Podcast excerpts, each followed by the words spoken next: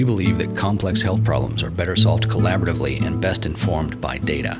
Healthy by Design, presented by the Health Collaborative, explores people and projects leading the charge to improve health and healthcare in greater Cincinnati and beyond. Join us for conversations, interviews, and the occasional deep thought on how we're collectively solving healthcare's toughest challenges.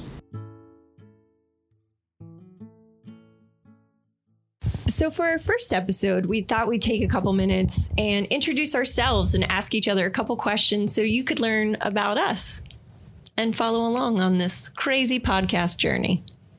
Yeah, I, I think that's a great idea. Okay. Yeah. So, maybe I'll start with a question. Mm-hmm. Um, uh, who are you? Oh, I don't know. Why are you sitting here? I don't know. That's an even better question. So, my name is Krista Heisen. I am the senior manager for external relations at the Health Collaborative.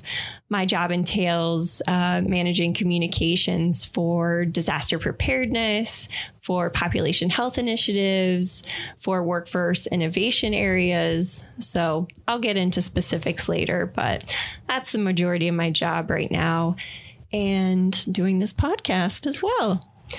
But um, my background is in communications, public relations, and I have a master's of public health.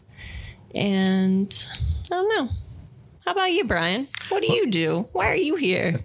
All excellent questions. Mm-hmm. Uh, I'm Brian Kegley. I am the senior data analyst here at the Health Collaborative. Um, I am a registered nurse and I stare at spreadsheets quite a bit. Uh, mm-hmm. Uh, primarily, I work with a lot of different data sets to create some measures and visualizations designed to help uh, primary care providers improve their practice performance. Um, uh, but as a long arcing career, it has taken me a long time to get here. I've had a lot of various jobs to get to this level, including um, uh, banking, credit collections, repossessions. That's a fun gig. Um, I was an EMT. Uh, I worked in an emergency room. I've worked in an intensive care unit, medical and surgical, um, cath lab, electrophysiology. Um, and what that's haven't just you done? tip of the iceberg. In fact, that brings up a random question that I want to ask you. Mm-hmm. What's the weirdest job you've ever had? Uh, and let's go with our youth before we got really our professional. Yeah. Oh, yeah. I'd have to say my weirdest job was one I had in high school. So I worked at a marina um, along the Ohio River. And a part of my job was just unloading groceries or helping people carry things on their boats. Um, a lot of the people were elderly, so I just help them carry stuff up the steps and sometimes or every day unfortunately I would be the lucky recipient of having to unload the toilet from the boat. Well, that sounds like a crappy job. but uh, shh. but here's the kicker. So the tubing system that you had to hook up to the boat to start the suction, that tube was clear. Oh God. So the things I have seen, Brian. the things I have seen. The horrors. But anyway, how about you?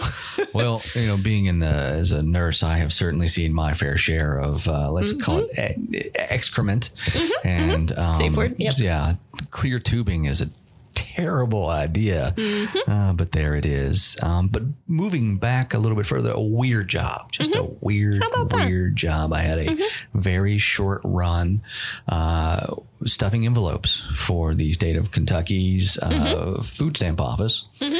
And my job was to lick envelopes, uh, stuff them with papers and lick them.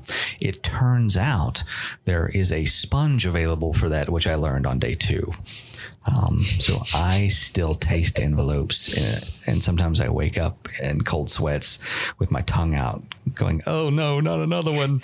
Oh. That I can imagine that could be pretty scarring. Mm, I, I, think I might even have scars on my tongue. Entirely possible. Yeah.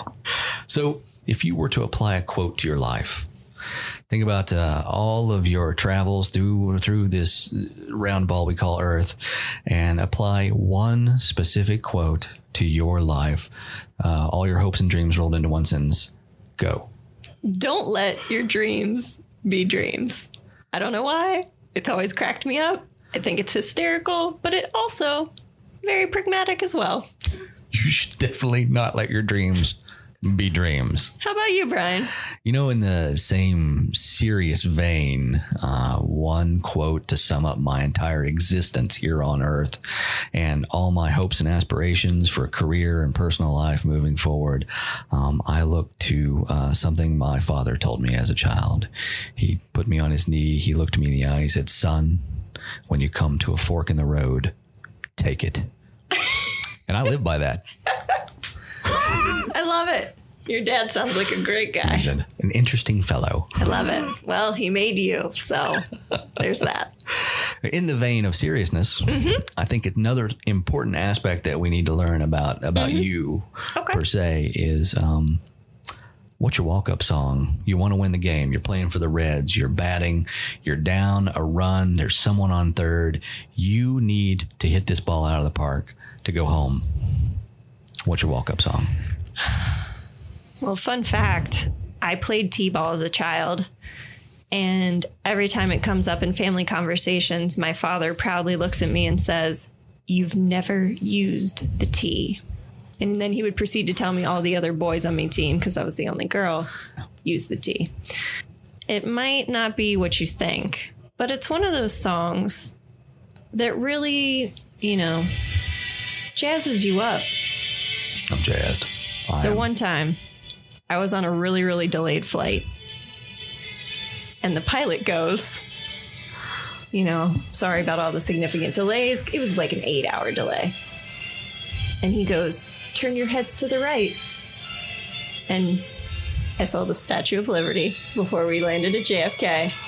And he played Neil Diamond, America. And I feel like that's a crowd pleaser. Yeah, What a Oh. hot jam. Oh, I'm getting misty. it's there's a lot of feelings but There is no way that ball's not going over the fence. i just yeah ever since that pilot did that i mean i've always i, I love neil diamond but that song what a hot jam and everybody goes crazy i mean have you seen sweet caroline and played in boston come on that guy can rally a ball field That's right. how about you brian You know, I have actually been preparing for this question my entire life. i can't wait I was going to be the world's greatest pitcher slash hitter, uh, and it turns out I only lacked one thing, and that one thing was talent. Um, so when I think about this, lots of songs have gone through my head over the years. Uh, Thunderstruck by ACDC, The Immigrant Song, Led Zeppelin, uh, flawless example. Uh, it's tricky, uh, not just to rock a rhyme, but to hit the ball uh, in line, I guess, to continue the rhyme. Oh, that's awesome And I'm not sure what really day to day that changes. You think all this prep work I've had thinking about being the hero that hits the ball out of the park, I would have a solid answer. And um, uh, today, today, it is uh, Call Me Al by Paul Simon. hot jam Hot jam. crispy beat Yeah. No way that ball isn't going over the fence. no way Yeah. Thanks for joining us. this has been healthy by design Thanks again to our guests. Original music provided by Stephen W. Kuffner.